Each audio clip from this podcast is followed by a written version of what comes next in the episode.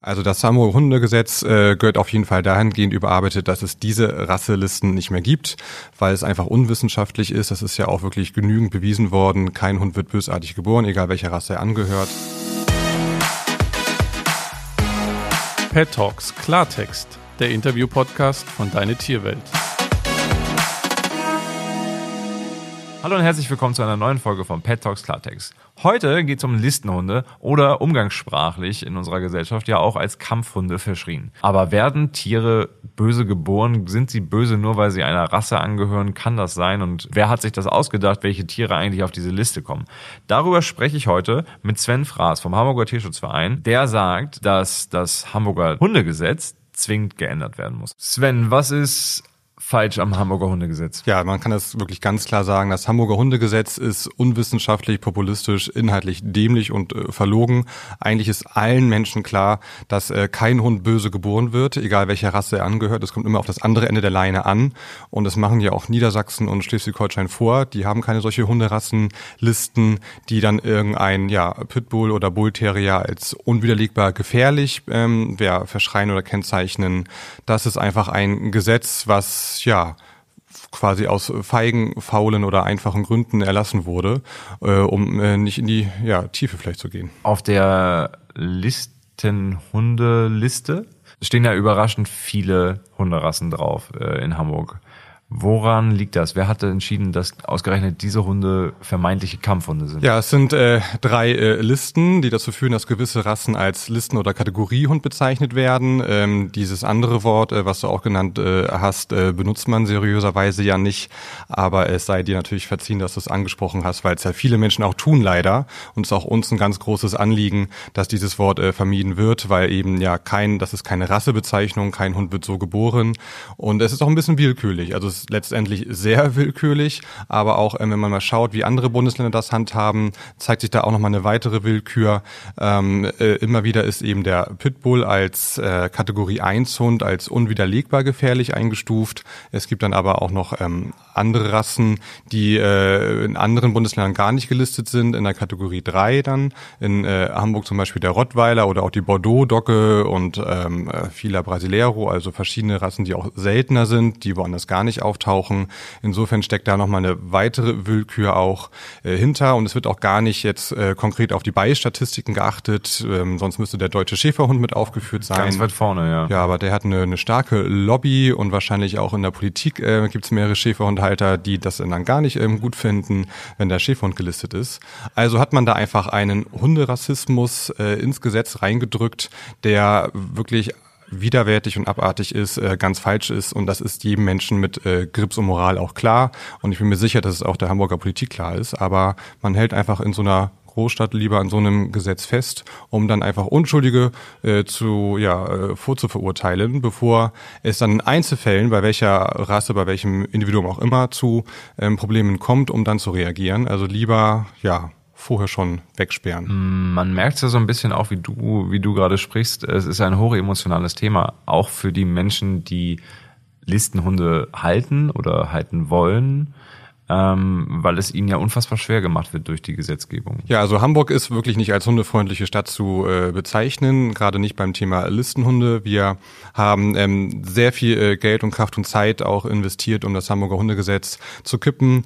Wir haben äh, Fachleute ähm, auch äh, selbst und auch sprechen lassen und auch Expertisen ausfertigen lassen, aber die Behörde hat dann auch einfach gemeint, das äh, interessiert uns gar nicht, das äh, hören wir nicht an, das lesen wir nicht durch, das Gesetz wird auch nicht mehr evaluiert.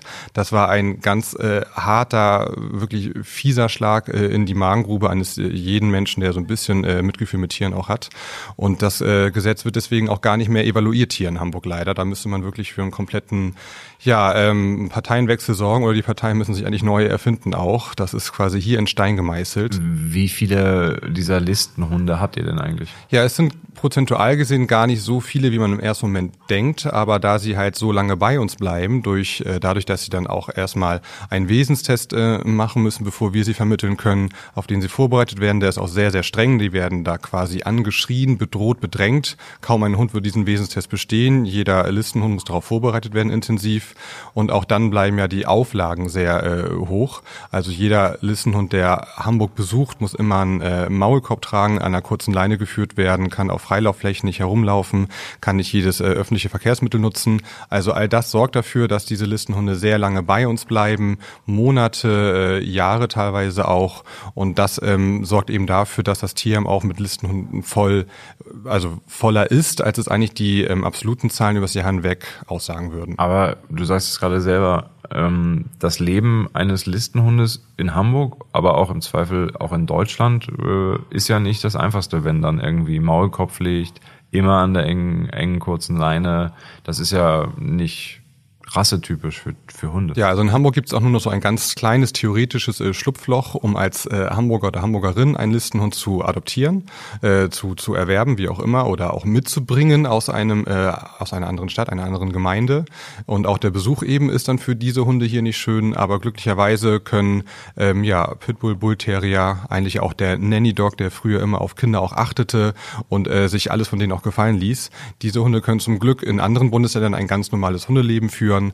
Also sind wir auch ja sehr erfreut und aber auch sehr erpicht eben darauf, dass wir dann eben auch nach Wedel, nach Norderstedt, nach Rheinbeck, wie auch immer, vermitteln. Man muss eben dort gemeldet auch sein. Man kann das nicht einfach irgendwo eintragen und so flunkern. Also da ist wirklich die Meldeanschrift äh, die entscheidende.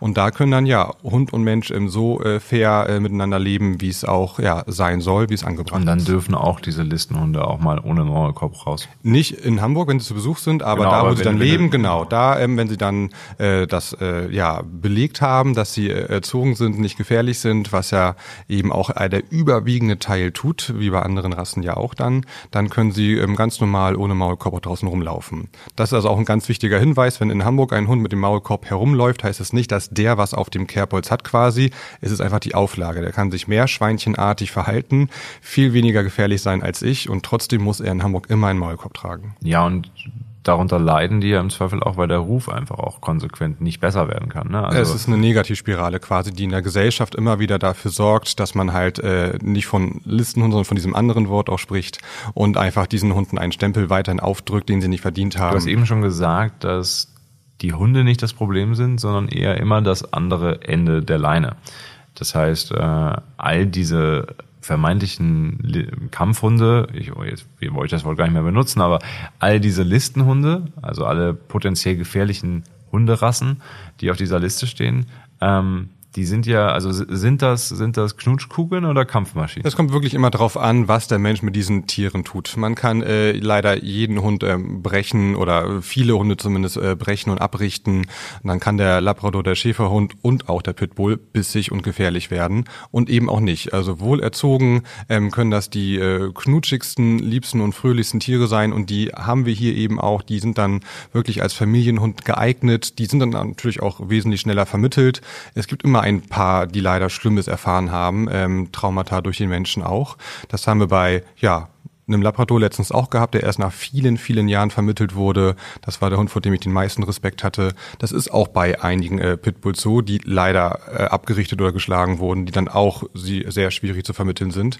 Aber das macht halt auch wieder klar, nicht jeder Pitbull, wenn er Schlimmes erlebt hat, ist immer ein äh, lammfrommes äh, Familienmitglied, aber eben andersrum ja äh, genauso wenig. Also es ist immer der Mensch, der was mit dem Hund antut. Ja, und am Ende ist es so ein bisschen auch rasseunabhängig, oder? Wie sagt man so schön, also wenn ich mir, wenn ich mir einen Welpen zum Beispiel ins Haus hole, die ersten Wochen und Monate sind ja massiv prägend.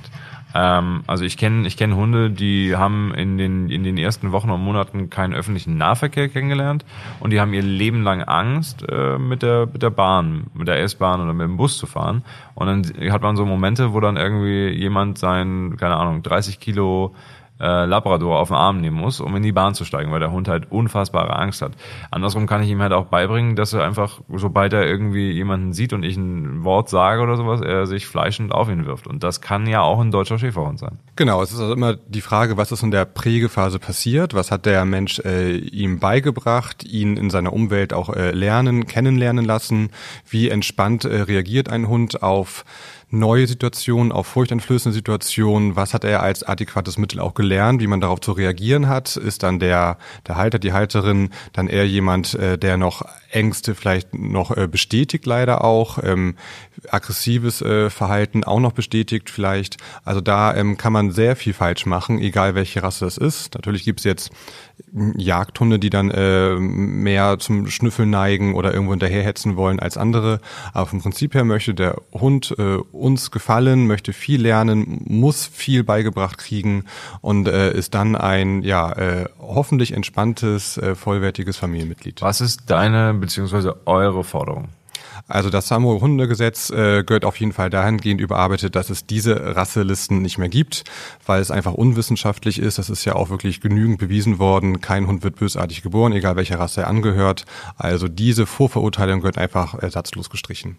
Ihr habt's gehört, Kampfhunde ist ein Begriff, den wir nicht mehr benutzen sollen. Das haben wir jetzt gelernt. Jetzt habe ich es oft genug gesagt heute, glaube ich. Wenn überhaupt, dann ist Listenhunde und dann können wir unterm Strich auch festhalten, dass auch diese Listenhunde ganz normale Vierbeiner sind, die geliebt werden wollen und ihr kleines familiäres Rudel brauchen mit allem drum und dran, wie es eben auch der Golden Retriever braucht oder der Labrador. Oder wir Menschen auch. Oder wir Menschen, genau. Vielen Dank fürs Gespräch, Sven. Ich danke auch, Felix. Und damit endet auch schon diese Folge von Pet Talks Latex. Ich freue mich wie immer auf Feedback und äh, ja, ich würde sagen, vielen Dank fürs Zuhören und bis in zwei Wochen.